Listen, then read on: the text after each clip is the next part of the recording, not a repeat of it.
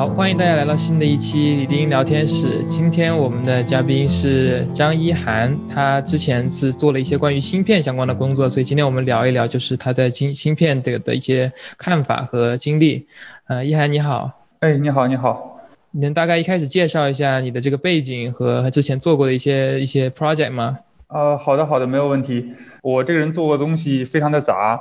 呃，最开始本科呢是学物理的，然后但是同时呢也学过电子相关的东西，然后本科毕业之后呢是来到这个这个哥伦比亚大学这边读这个 master，然后读 master 时我的专业实际上是机械工程，但是当时是也是为了某一个老板的实验室去的，是一个 master leading to PhD 的一个 program，然后结果发现这个老板好像这个这个不是很和我。很合，然后当时是在是在找想去转方向，然后也是在那个时候认识的李丁，因为我中间有一段时间是比较想要投到这个这个李丁之前的实验室那里去，后来呢，就是这个事情虽然没有成，但是也借此在在 DreamWorks 那边做过一次实习，但那个时候做的就是比较偏这个 physical based simulation 和这个稍微偏 graphics 点的东西，然后在那个之后呢，我就继续去寻找，相当于是我博士的。就是下一家，然后最后是找到的是我最后也是我博士生后面六年的导师，呃，名叫 Ken Shepherd，他是做什么呢？他是做这种呃微型化的生物仪器的。就是怎么讲叫微型化的生物仪器呢？就是传统的大家如果去医院去，比如说你去做超声，那么你会发现这个。医生会拿一个小的超声探头，然后后面通过线呢会接一个特别特别大的一个仪器。如果你拆开这个特别大仪器，你打开里面看，你会发现里面大部分都是绿色的 PCB 板，上面有很多很多大件的这个这个元件。呃，为什么会是这样呢？这是因为这些很多仪器都是就是可能是十年前甚至二十年前以前设计的，他们的这个电子技术还停留在那个时候。但是呢，大家对医用的这种东西呢，就是一旦有一个比较这个成型的这个技术之后呢，大家可能不太愿意去更新换代。但是电子这个技术，就尤其是这个两千年之后，这个芯片从这个微米级一下窜到了两千年左右，应该是一百三十纳米，一下窜进了一百纳米以下之后，这个芯片实际上能做的事情就越来越多，而且成本也相对而言就越来越低。然后我们老板的一个核心的一个理念就是，这些传统的这个医疗器械，我们都可以通过新的这种技术的迭代。然后来把它做的非常非常的小，而且跟我们现在可能，因为因为从某个角度来讲，比如说我现在这边有有个手机，这个手机的处理能力可能就跟这个很大的这个超声系统里面的这个这个老式元件组成的东西的处理能力是一致的，而且这件事情确实也经过了验证，是为什么呢？是因为最近碰巧有一家这个这个这个 startup，他们做的就是什么呢？就是一个可以直接接 iPhone 的一个超声探头。就是这样的话，他们的这个产品的主要的这个这个 marketing 就是你现在就不用去医院了，你买我们这个只要七百多美元的东西，一个超声探头接到手机上下个 app，你可你可以得到跟这个医院里一样质量的这个这个这个超声的成像。我们老板的这个主要的这个 idea 也是也是沿着这个这个逻辑的这个链是去找这个，一是找传统的这种医疗设备，看哪些可以通过芯片来做的非常非常的小，然后或者做更加的便宜。然后第二就是看能不能通过芯片的技术带来一些这个新的这种这种植入式医疗的这个这个这个设备，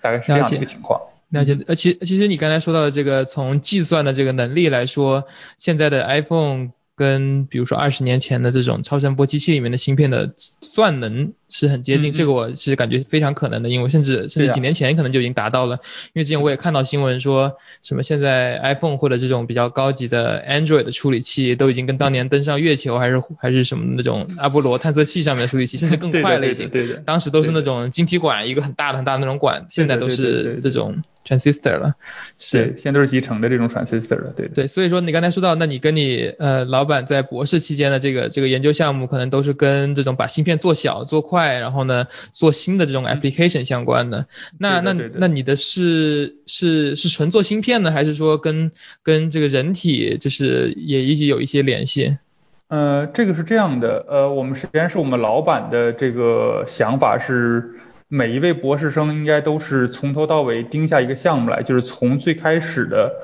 做这个生物实验，然后去 figure out 你要做一个什么呢芯片来解决这个生物问题，或者解决这个医学问题，然后把芯片做出来，通过电学测试，然后最后再在实际的生物体内完成测试，然后这样一整个流程下来，然后这个博士生才能毕业。这个是我们老板的一个想法，但是实际上呢，就是这件事情基本上不可能。呃，纵观一下我们实验室以前的人，基本上做到这件事情的人非常的少。像我之前做的，可能就更加的就 focus on 这个这个这个 specific 的芯片。呃，我有一些这个相当于是这种 preliminary 的这个这个这个测试结果，但是实际上，呃，这个东西究竟最终 translate 与否，还是还是有一定的这个这个风险。了解，那那能大概介绍一下？就我们待会儿可能会会想着重聊一下这个这个关于芯片行业的一些东西，但是现在能大概聊一下你的这个芯片大概是做什么东西的，然后大概它的输入是什么，输出是什么，然后然后接下来我们就可以聊关于芯片制成啊怎么造的这个过程。这个芯片整体工作的模式是什么呢？是我们追求的是一个植入式的场景，然后这个芯片呢是直接吸收周围它能看到的能量，然后在内部完成一些很低功耗的计算。这个实际上是我们这里面主要是什么样的一个思路呢？是因为人体内有很多的这种生物学的信号，实际上它变化是非常非常慢的。比如说你的血糖，比如说你的，当然血压会稍微快一点。呃，比如说你的体温，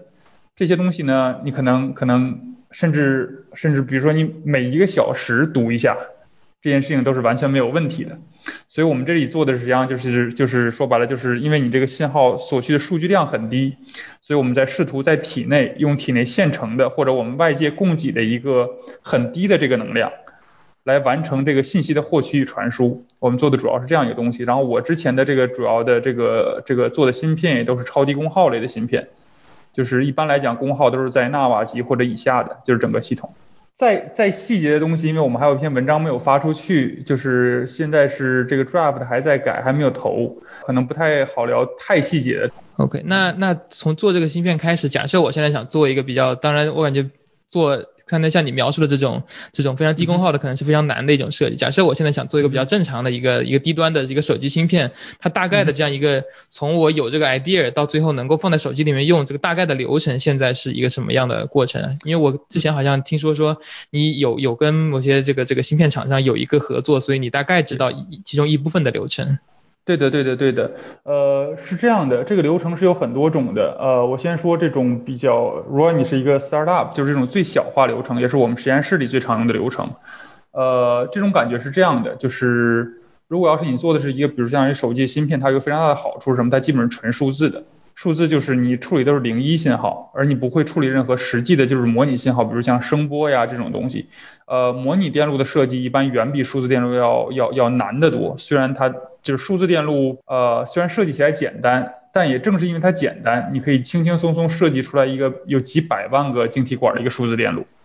模拟电路呢，因为它难，一般管子数量都是屈指可数的，就是超过一百个的，超过一百个的可能有，但是但是基本上就是在卡在这个数量级了。然后，如果纯数字电路的话呢，实际上这个东西就稍微好做一些。就是第一件事情呢，是你需要把你的逻辑理清，把你的逻辑写成用 Verilog 或者 System Verilog 这类的这种硬件描述语言，给它给它一步一步的给表述出来。比如说，呃，你要做个 CPU，呃，你可能有什么？你可能用 Instruction Fetch，它的逻辑是什么？你要支持什么样的 Instruction？你的 Pipeline 有几级？这几级 Pipeline 之间都是什么样的？你有多少个 Register？每个 Register 做什么的？把这些都用 Verilog 给写出来。然后之后呢？呃，你会去用一款就是类似，当然这这里主要的好的软件都是商业软件，就是像比如说 Synopsys 软件或者 Cadence 软件，啊，它有一个什么样的功，就是它有一种软件是什么呢？它叫 Synthesize Tool。Synthesize Tool 是干什么呢？它是可以把你的一个逻辑级的描述，给转化成一个与或非以及这个这个这个寄存器，就是就是就是什么呢？就是 Inverter。NAND、NOR 还有这个 Flip Flop 的一个一个连接，就是它可以把你这个抽象的逻辑变成一套门级的实现，然后这是这些软件能做的事情。然后之后呢，当你有这一整套门级的实现呢，这个时候你可以找什么呢？你可以去要么去直接找这个 Foundry，Foundry 就是比如像 TSMC 或者像三星或者像像 Global Foundry，就是 Global Foundry 就是就是很早以前的这个 IBM，就是你可以找他们。呃，找他们要一个什么呢？找他们要一个这种与或非门的这个这个这个这个这个实现的库，或者叫这个叫 physical library。当你有了 physical library 和有了这个 gate level 的逻辑实现的时候，你就直接用这个 gate level 的这个逻辑实现，通过一个新的软件，就是叫 place and route，来把它变成一个物理上可实现的这样一个门级的一个一个一个大的阵列，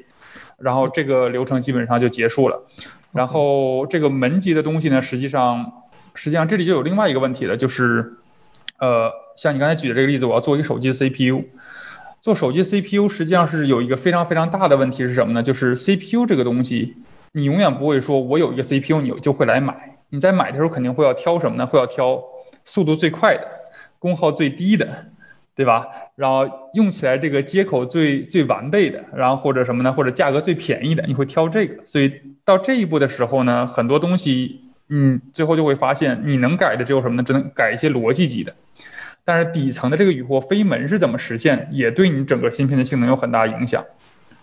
但是这个具体的门是怎么实现的？是由那些不同的不同的那个 foundry 来定的。就比如说你刚才说到的 TSMC，就是台积电，对，就他们就会他们会会有很大程度上参与，说怎么把这个门设计的又效率又高，然后然后而且还能够实现你的这个功能的。对的，但是这里面就还有另外一件事情，就是这个 TSM 像 TSMC 这种厂子，它真正做的是什么？它真正做的是一个一个的晶体管。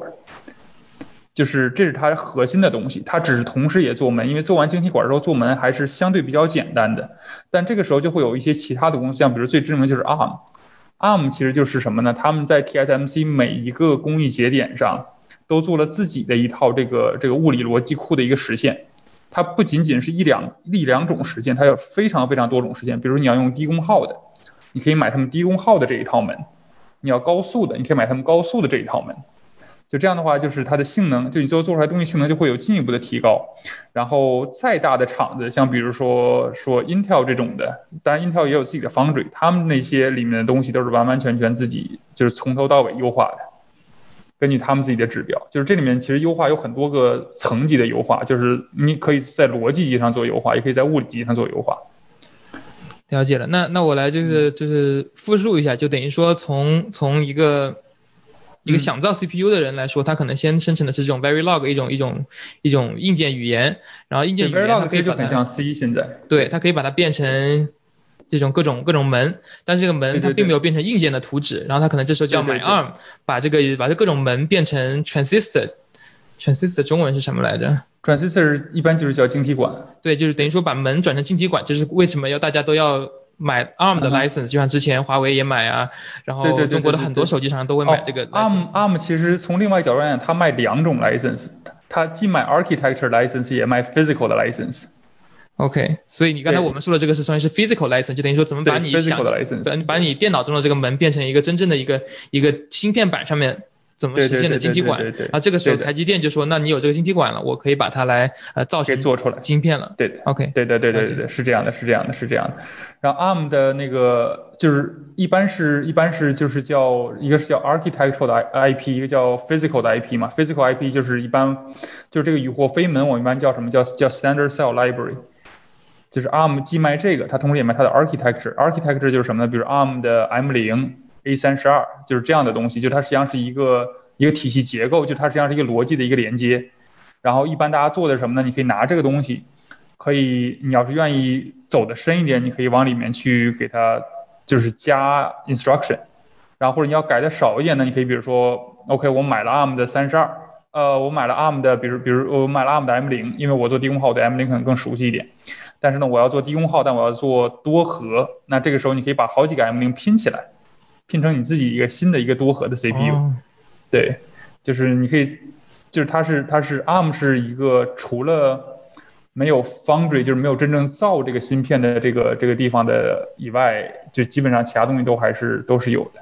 对，所以说就是之前我也了解到，就是大家都说苹果他们对 ARM 的利用是是魔改的最厉害的厂商之一，他们就比如买了一个买了一个这种 architecture 的 IP，然后他们他们买的是那种永久的 license，所以 ARM 被卖了呀什么都不受影响。他们一旦拿到这个 design 之后，他们就可以进行各种魔改，像你说的，就是各种拼很多个核，大核再加小核，然后对对对对，然后这样子之后，他们同时再要买另外一个 standard cell 这样子的，然后这样能够把他们的设计变成给台积电去制造的。OK，这个对的，是的，是的，是的，刚才讲这个感觉。对我之前一直有很多 confusion，刚才你解释了这个之后，还让我清晰了很多。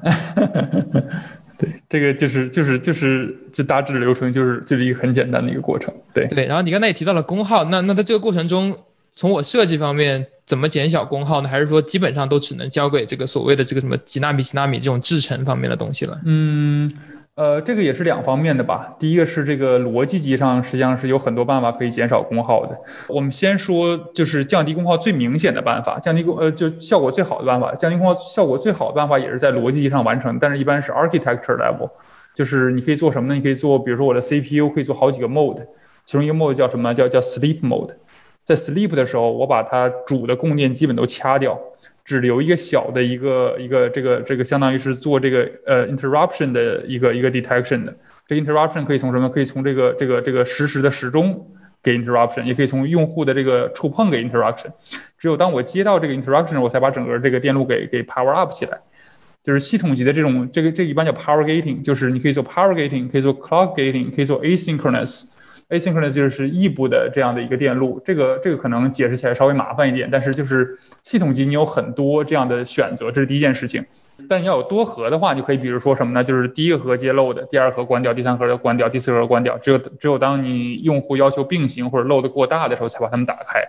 对，像你说的这个 sleep mode，其实我之前在在这个我们聊天前我也恶补了一些文章，就是他们说其实这个之所以很多芯片越做越快，他们然后能给省能够省电的原因。并不是因为他们越来越快，越来越快理论上应该是越来越耗电，因为它它不断的要，是因为他们很快的把你要求的活干完了，他们就睡觉去了，所以说一睡觉就可以不功耗了，所以这也是为什么各种手机的频率、电脑芯片的频率越做越高，反而能够越来越省电的原因，因为他们花了更多时间去去睡觉了。对，去歇着了。对，这是一个最高层次上也是最好理解的。然后再往下一级就是比如逻辑级，比如我同样要做一个加法器。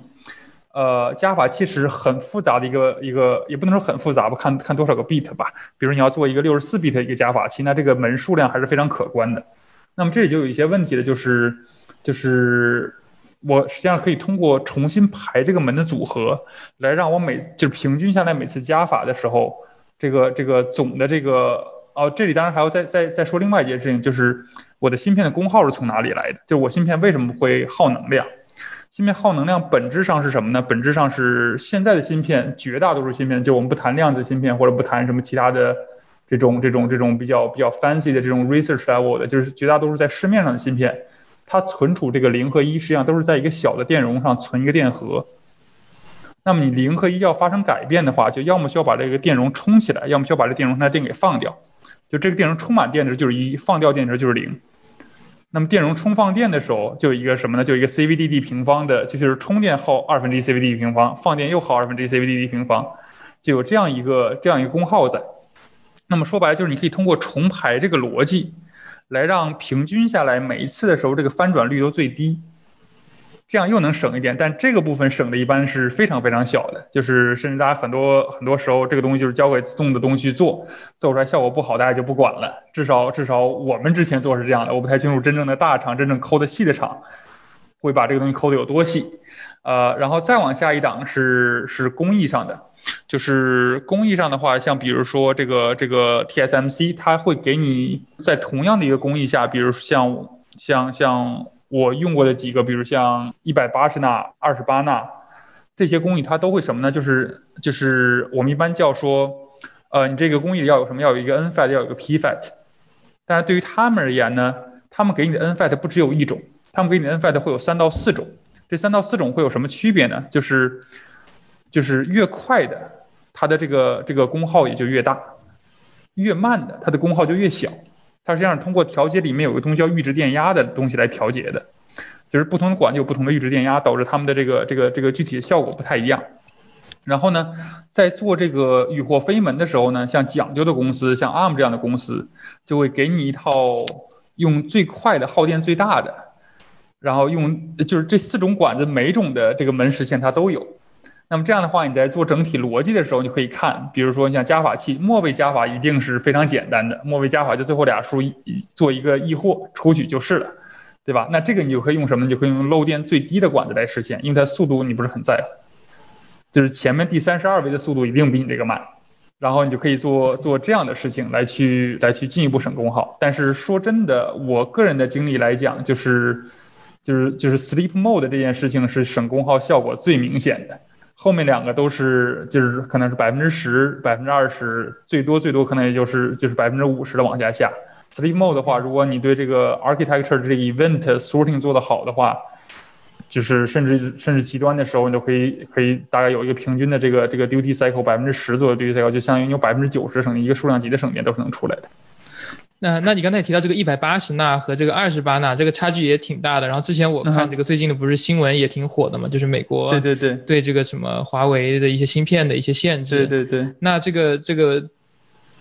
这个把它芯片做小了，它的它的这个难点在哪里呢？为什么比如说什么中兴啊这些其他的这些中国的芯片就完全造不了台积电的一些低就是这个就是非常高端的那些那些。嗯，那些工艺节点是吧？对对。呃，这个问题呢，我有点超出我我我我的这个就是比较比较专业的范围，但是之前本科也学过，然后博士期间也也多少做过一些这种 fabrication 相关的东西，但是但是就是没有做到这么细的这个地步，就是哥大的那个实验室其实只能做大概说一个微米都有点夸张，我觉得只能做三个微米。但是有，对，有几件事情是是很容易想象到的，就是首先是这个芯片具体是怎么做的呢？芯片实际上就是你想要搭什么呢？想要搭一个这个晶体管的这样一个结构，在这个晶体管的结构之上，你还要搭什么？你还要加搭导线，这个导线就是一条条细的线，然后你需要定义这些导线在哪里，你也需要定义这个晶体管在哪里。那现在比如说你的晶体管要做到七纳米的这个沟道长度。那就意味着你必须能刻出来一个七纳米宽的一个线出来。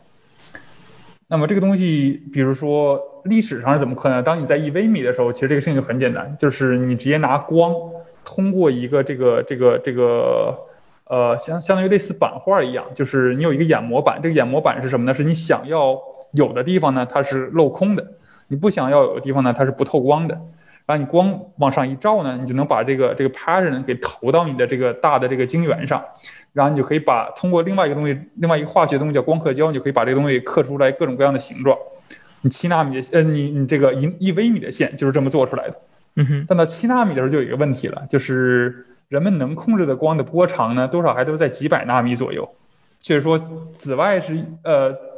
紫外是不是一百多？我我我不太记得了。可能极紫外是一百四十三，是不是？哦，我不太记得，但反正我印象中都是起码是百纳米左右这样一个一个一个量级的。嗯哼。因为我我自己也不是做做这方面的东西的，就是你怎么能用这么长的波长的光来刻出七纳米来呢？这件事情是非常非常困难的，就是这是为什么？就像现在有浸润式，浸润式是什么呢？浸润式是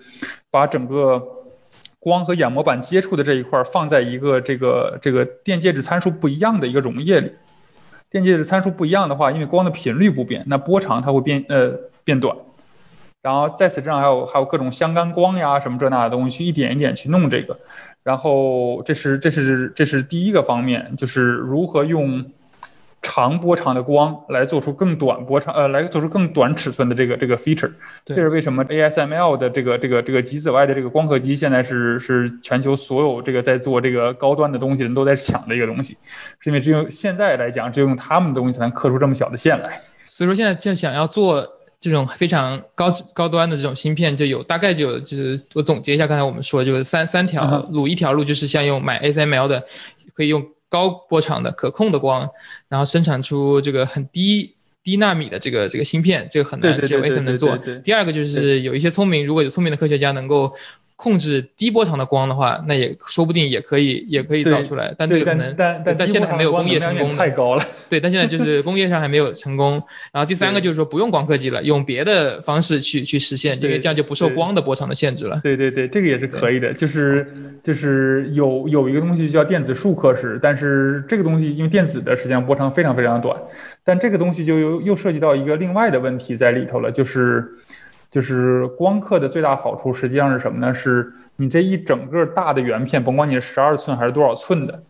你只要光一照，你整个圆片都已经刻好了。但是现在其实也不完全是光一照整个圆片就刻好，它现在是可能光还要照好几个地方，就一个一个挨着这么照下去。呃，但是最早的时候就是光一照整个东西就好了。但是电子书这样这样的刻时，现在它是什么呢？它只有一个电子书，它在一条一条线的画。就你可以想象一下这个这个这个复杂度，就等于说时间复杂度的话，那个光的话是直接就是直接是一个二 D 平面一下解决了。现在等于说不仅不是一 D 了，而且还是个是个 zero D，是一个一个小点一直动的。对对对对，它它是在这边在这一点点画，就是这里面还有很多很多其他的问题在。那你刚才也提到了这个这个想要芯片厂商可能想尽快的把芯片造出来嘛？那这样子从你把把你的那个所有的图纸啊，所有他们需要的东西发给他们之后，大概多久你能够拿回芯片的？当然，你在你的经验里面，你你用的是那个，我记得你之前说过，好像是是学校的跟他们的一个一个一个一个 agreement，所以不肯定不是不是业界大公司的那种速度，可能比业界要慢一点点，因为毕竟这个是学术的一个一个东西。这个大概是这样的吧，就是首先工业级的话，你只要产量够大，什么事情都好商量。但是这个，呃，但是它是实际上是有，就是就是台积电，像我只说我知道这一部分吧，就是因为我们主主要走学术，学术有个最大的问题是什么？就是我们想控制成本。台积电因为它走量大，所以它提供一个这个服务是什么呢？是这个这个服务的名字叫 Cyber Shuttle，是干什么呢？是呃，是他把全世界想要做东西的人，每个人可以放一个比较小的东西在上面，然后台积电给你拼成一个大的，他来做，做完之后再给切开，切开之后再发给再发给所有人。然后这个东西呢，在这个东西上你也可以看出来，这个不同的制程明显是有速度差异的。像比较成熟的制程一百八十纳，一般我从把文件给他们。到他们那边做好就不包括后面切片封装的时间，大概也是一般是在六到八周之间，这中间会有一些其他的因素，会有一定的这个这个波动。但是先进制程的话，基本都是十二周甚至再往上。呃，我说的先进制程还不是它的五或者七，我说的先进制程一般指的是呃二十八、二十二或者四十这个级别的。对，再往下的那个都是半年一班的这个 Cyber Shuttles，我也没有仔细研究过他们 什么时候给送，因为我们也用不到这个。所以说这个这个在 PhD 这这五六七年之中，其实也做不了很多次，因为你每一次发过去的拿回来再测试，其实可能就半年一年就过去了。对的，对的，尤其是做的时候一定要非常小心，是因为这每做一次，即使你有 Cyber Shuttle，它的成本还是蛮高的。嗯，这个成本你方便透露吗？还是这是一个机密？不好成本成本应该不是机密吧？但我我就保险的话，反正要成熟工艺都比较便宜，成熟工艺大概是就是每平方毫米大概是千几，但是千美元单位是就是就是就是一千到几千美元。但是先进工艺的话，就那个价格就涨得飞快了。对，了解了解。然后但但是这也是做学从学术的角度来说，呃，这个也是一个比较好的项目了，因为好像也没有别的更更更能够造出，比如说十个芯片这种作为研究的这种渠道了，是吗？就比如说，假设你不跟台，你感觉台积电的这个价格太贵了，或者这个周转时间太久了，那你有别的选择吗？如果在你做你 PhD thesis 的过程中有，比如说你可以联系中兴吗？或者说联系英特尔，说你们愿意帮我做吗？哦，英特尔第一是第一是很多不能说很多吧，有几家厂子是绝对不愿意开放这个事情的，其中就是 Intel 和三星，三星最近越来越开放了倒是，但是 Intel 三星常年以来都是这样，Intel 现在也是这样。呃，然后第二件事情，TSMC 基本上已经是世界上，其实 TSMC 占主导地位，主要原因就是它是世界上最便宜最快的，暂时。当然，另外一个角度也是他们的性能比较稳定，因为因为国内是有比他们更便宜更快的，但是一般都是成熟节点的，性能暂时还不太好说，因为这个这个芯片还有另外一个问题就是，这个你要想对一个厂子的东西做出一定的评估的话，实际上你需要做非常非常多次才能才能评估出来的。对，因为你最关键是要评估一个良率的问题，就是我造一千个芯片，有多少芯片是能工作的。在这里还可以再说一个比较好玩的事情，就是呃，我先我先讲 Intel 的吧，就是 呃，Intel 的芯片可能大家买 CPU 的时候会知道它有好几好几个不同的档，比如 i 三、i 五、i 七、i 九，然后后面还有不同的数，就是这些芯片之间有什么区别呢？不知道你清楚不？我虽然略有耳闻，但是我还是听专业人士讲嘛，我就 对。就是很大程度上，这些芯片可能就比如说它有 i 三、i 五、i 七、i 九，总共有大概大概可能五十多种不同的型号。这五十多种不同型号可能下来可能也就是十个不同的芯片的设计。但是呢，这里会有一个很关键的问题，就是芯片的设计，即使你是完全一样的版图，做出来的时候也会有些物理的不可抗力。比如说你做这个管子，这个管子它对什么呢？它对这里面的这个掺杂非常的敏感，就是一般就是就是英文就是 d o p a n concentration。然后你可能你在你这个整个整个逻辑里面呢，有一条链路是最慢的，然后你整个芯片的时钟都由那条逻辑链路来决定，但这已经非常理想化了，对吧？实际上很有可能是很多条链路。然后结果呢，你做出来第一块芯片在那个链路上快，你这个芯片就能跑到四点二 G 赫兹。第二个芯片碰巧在那上面掺杂出了点问题。它只能跑到三点七吉赫兹，所以这几种不同的芯片设计，通过设通过测试工程师来不断的去筛筛他们每块芯片能跑到多高的速度，然后之后再打上标装包装，说我这是 i 三的，我能跑到这么多，我的功耗这么多，或者这是 i 五的，我的我的我的是我的功耗这么多。呃，速度这么快，这样去这样再去买，这也是为什么大家也都可能玩电脑的，有可能都都大概都知道都知道一些，就是你芯片有些是可以超频的，是因为他们实际上在在卖的时候是把芯片直接卡在某几个特定的档上去卖，但是不可能哪个芯片是真真正正卡在那个档上的这个 performance，所以你都总是能能多挤出来一点。然后 AMD 今年做了一个更好玩的事情。AMD 它现在在卖的这个 Zen 2系列，就是就是它的它的这个这个这个 Ryzen 的这个新的一批这个这个 CPU，这是他们今天在会上讲了的，呃，应该是完全公开的。他们的这个这个设计理念就更有趣了，他们设计理念是什么呢？他们设计了一个核心的这个 CPU 的一个小的芯片和一个可级联的一个 I/O 芯片，这个 I/O 芯片相当于每一个 I/O 芯片可以挂载，我们猫机的话可以挂最多四个 CPU。和两组的这个 PCIe 的这个这个接口，然后当然你还有其他的周边接口在在那里，这个我就不再具体的去说。然后它可以它可以做到什么呢？它这个这个这个 I/O 芯片是可以级联的，就是什么意思呢？就是我可以放两个 I/O 芯片，周围可以放八个这个这个核芯片，然后每个核芯片里面有真正有四个 core，那么这样我就拿到了一个什么呢？我就拿到了一个三十二核的一个 CPU，但我同时也可以干什么呢？我可以放一个。这样的一个一个一个 I/O 芯片放四个核，这样我就拿到了一个十六核的 CPU。这个是一般是它卖给卖给这个这个这个低端的电脑市场的 CPU。它可以干什么？它可以干只放一个 I/O 芯片，然后只放一个核，这样功耗非常的低。然后旁边再加一点点什么什么什么常用的通讯模块包装在一起。然后他把这个东西呢作作为一个手机的 CPU 在卖。所以 Ryzen 的这一套这个新的这个 Line Up 其实很多东西拆开里面都是同样的。同样的硅片，它只是组装方式不一样，就更加模块化了。其实就是就等于说是以前的话，比如说英特尔的八核、十六核，它是它是把一个十六核的设计发给台积电去制造，然后现在然后 AMD 的这个 Ryzen 系列。原来是这样子，哎，它的这个系列等于说我直接把每一个小盒设计的很好，把它设计成 modular 的，然后我造出来之后，因为因为我也听说过，就是说一个芯片越小，它的成功率也越高嘛，因为这样子多的多了杂质点啊什么的，这个这个几率就越低，是这样所以说它现在等于说芯片更小了，把它分成处理芯片和什么 I/O 芯片，然后它都拿到手上之后，我卖出去之前我把它再一拼装就就可以了，嗯，这样它其实更更 flexible。是的，是的，是的，它只要重新设计这个封装的这个 package 就可以，就这个成本是是相对然低很多的。OK，那我感觉这个这样的 idea 可能之后苹果啊或者英特尔也会学习，因为因为比如像苹果，它现在也是把那个 ARM 芯片要用在手机上面和电脑上面和 iPad 上面，对的对的对这个对性能和功耗的需求，还有包括它手表都都是他自己造的，对的对的对的对所以这个像你说的这个 idea 还是挺。挺对，但是苹果最大的问题是苹果它不发这种学术文章，就是 就是我们很难知道苹果究竟在做什么，只能靠猜。对，那我还有一个问题就是说，那现在这个这个这个，你现在是在国内发展还是就是在还是在美国？啊，我现在是在我现在是在国内发展，我现在是在在做一期这个博士后，然后看有没有机会能找到这个这个教职。我现在主要发展方向是这样，但是同时也跟就是同时之前也面过一些这个产业界的吧，就是如果要是博士后这边就教职竞争也是非常激烈的嘛，尤其是今年实际上因为疫情的原因，有大批量的这个在美国的博士和博士后现在都在回国，然后今年竞争也是比以往竞争就是激烈的多，所以就就就对我其实还没有完全定下来，但是如果可能的话是希望待在这个学术圈的，对的。可以可以，好，那那就祝这个一涵之后在学术圈找工作 顺利。